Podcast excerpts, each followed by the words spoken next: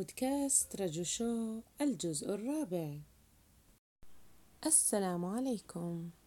قناة رجو شو تحييكم وتتمنى لكم أوقاتا ممتعة وأنتم تستمعون لنا. تلخيص رواية جريمة على قطار طوروس السريع. بقلم أجاثا كريستي. إعداد وإشراف رجاء حمدان.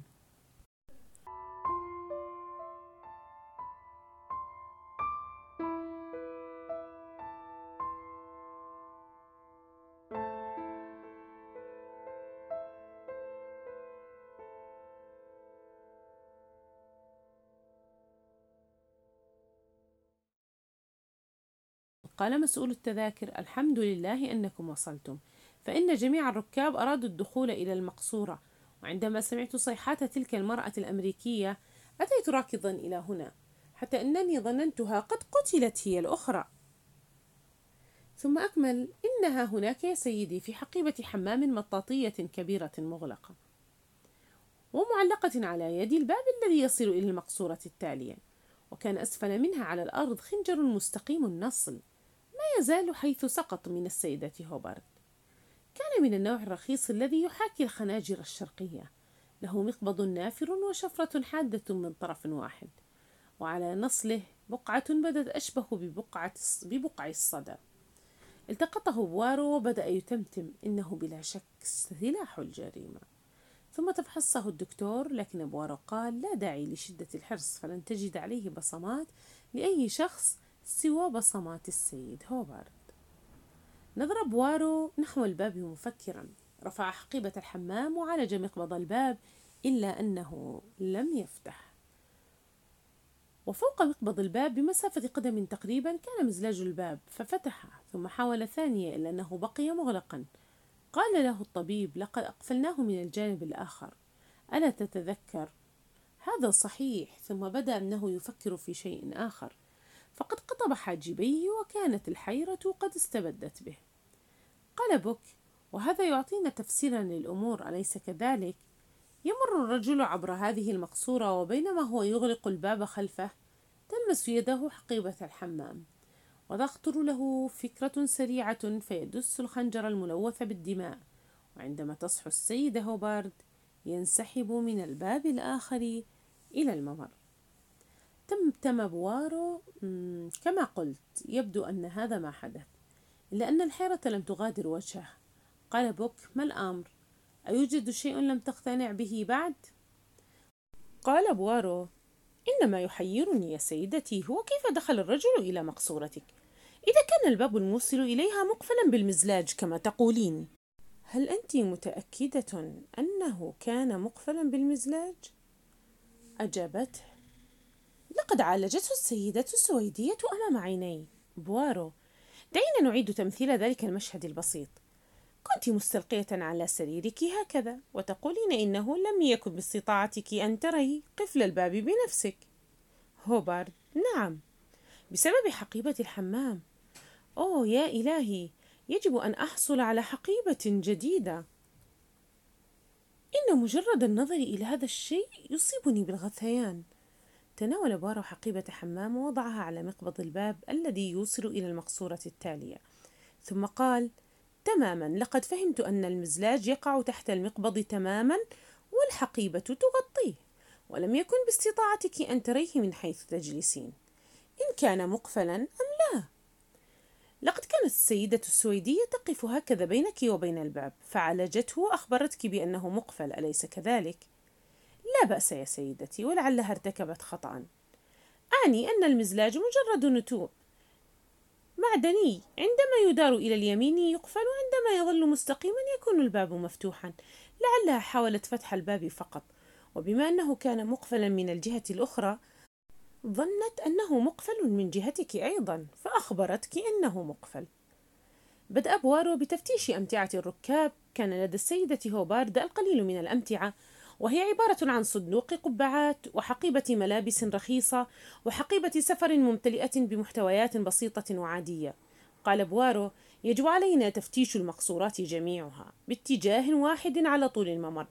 ودعونا نبدأ بمقصورة رقم 16 وهي مقصورة السيد هاردمان. تم تفتيش أمتعة هاردمان بسرعة. لم يكن لديه ما يذكر. بعدها تحركوا إلى المقصورة التالية. وقد كانت للعقيد آربوثنوت جلس يدخن غليونا ويقرأ مجلة وهو ينظر إليهم وهم يفتشون. وأوضح لهما أنه قد أرسل بقية أمتعته بالبحر فليس لديه سوى حقيبتين من الجلد. وكأغلب رجال الجيش فكانت أمتعته مرتبة. ولم يستغرق تفتيشها سوى بضعة دقائق. لاحظ بوارو علبة منظفات الغليون فسأله بوارو دائما تستخدم نفس النوع؟ فأجاب نعم إذا استطعت الحصول عليه. أومأ بوارو برأسه. لقد كانت منظفات الغليون هذه مطابقة تماما للمنظف الذي وجد في أرض المقصورة للرجل الميت. قال بوارو إنني لا أكاد أصدق فالجريمة لا تنسجم مع شخصية هذا الرجل. أما المقصورة التالية فكانت مقصورة الأميرة دراغوميروف وكان الباب مغلقا. وقالت إن كان ذلك ضروريا فإن المفاتيح مع خادمتي. سألها بوارو هل دائما تبقى المفاتيح مع الخادمة؟ فأجابت بالتأكيد يا سيدي. وصلت المرأة الألمانية شميدت خادمة الأميرة ومعها المفاتيح وأمرتها الأميرة أن تساعدهم في التفتيش. بقيت الأميرة خارجا تنظر إلى الثلوج. ذهب بوارو عندما كان خارجا تاركا مهمة التفتيش للسيد بوك. فسألته الأميرة ألا تريد أن تعرف ما بحقائبي؟ فقال لها بوارو لا لأن هذا أمر روتيني فقط يا سيدتي. هل أنت متأكد؟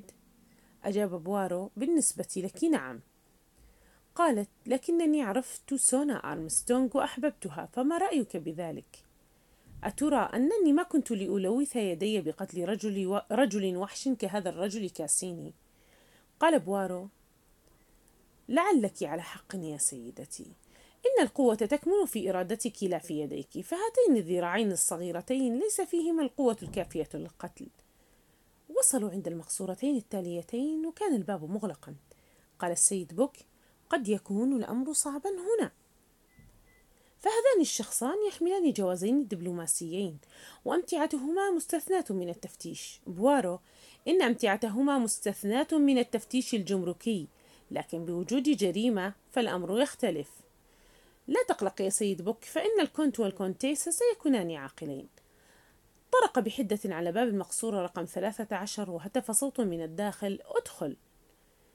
كان الكونت يجلس في الزاوية قرب الباب يقرأ صحيفة والكونتيسة على الزاوية المقابلة. بدت أنها نائمة ورأسها قرب النافذة ولم يبدي اعتراضا على تفتيش أمتعتهما. وبسرعة بدأ التفتيش كي لا ينزعج الكونت والكونتيسة وكانت توجد هناك خزانة صغيرة فوق المغسلة بها كريم للوجه ومسحوق بودرة وزجاجة صغيرة كتب عليها حبوب نوم انسحبوا من المقصورة مبدين الاعتذارات ثم بعدها كانت مقصورة السيد هوبارد ثم مقصورة الرجل الميت ثم مقصورة بوارو وصلوا بعد ذلك إلى مقصورات الدرجة الثانية.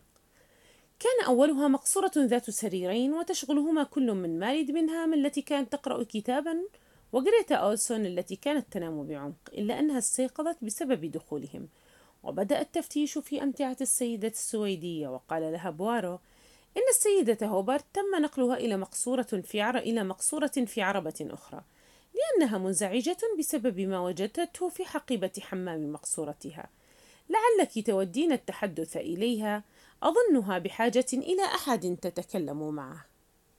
وسرعان ما ظهر التعاطف على السيدة الطيبة وقالت سأذهب إليها في الحال وغادرت مسرعة وتم تفتيش حقائبها وممتلكاتها القليلة ثم بدأ بتفتيش أمتعة السيد دبنهام السيدة دبنهام فسألته لماذا أرسلتها؟ فأجاب بوارو أنا يا آنسة. أوه لتعتني بالسيدة الأمريكية. فقالت عذر ممتاز لكنه يظل عذر. فقال لا أفهمك يا آنستي. قالت أظن أنك تفهمني جيدا. لقد أردت الانفراد بي أليس كذلك؟ فأجاب بوارو. أنت تقولين ما لم أقله وتضعين الكلمات على لساني يا آنستي. إن عندنا مثل يا آنستي. يكاد المريب يقول خذوني. أهذا ما كنت ستقوله يا سيد بوارو. يجب أن تعترف بأني أمتلك شيئا من الملاحظة والحس المنطقي السليم. فالسبب هو ما أقنعت نفسك به.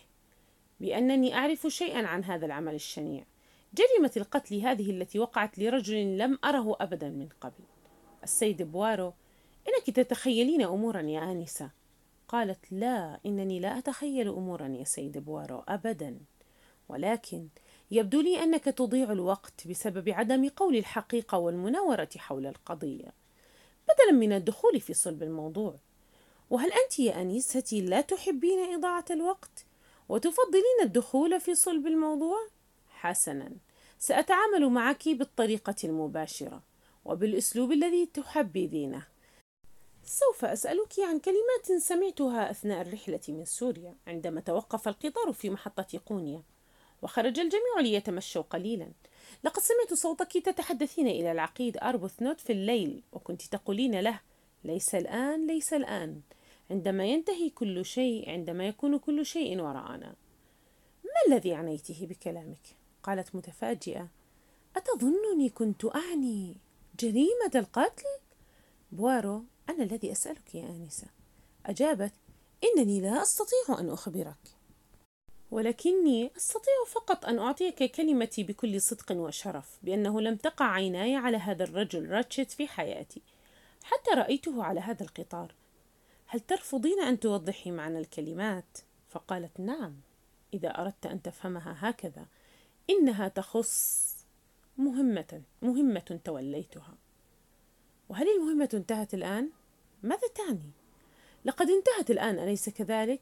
قالت لماذا تظن ذلك؟ اسمعي يا آنسة هل تذكرين عندما تأخر القطار في طريقه إلى إسطنبول؟ كنت متضايقة جدا فقدت أعصابك وقتها مع أن الهدوء ورباطة الجأش كانت من طبعك. لم أرغب في أن ينقطع خط رحلتي لكن قطار الشرق يغادر إسطنبول كل يوم من أيام الأسبوع وإن حدث تأخر فلن تتأخري سوى 24 ساعة. فبدا على الآنسة ديبنهام الانفعال ثم قالت لابد أنك لا تدرك أنه قد يكون للمرء أصدقاء ينتظرون قدومه في لندن. وأن التأخير يعرقل الترتيبات ويسبب الكثير من الإزعاج. أوه إن الأمر كذلك. هناك أصدقاء ينتظرون قدومك، ولا تريدين أن تسببي لهم الإزعاج؟ طبعا، لكن رغم ذلك فالأمر غريب. ما هو الغريب يا سيد بوارو؟ لقد حصل تأخير آخر لهذا القطار بسبب الثلوج، وهو تأخير جدي، ولا توجد إمكانية اتصال بأصدقائك. وعلى الرغم من ذلك فإن سلوكك مختلف هذه المرة تماما.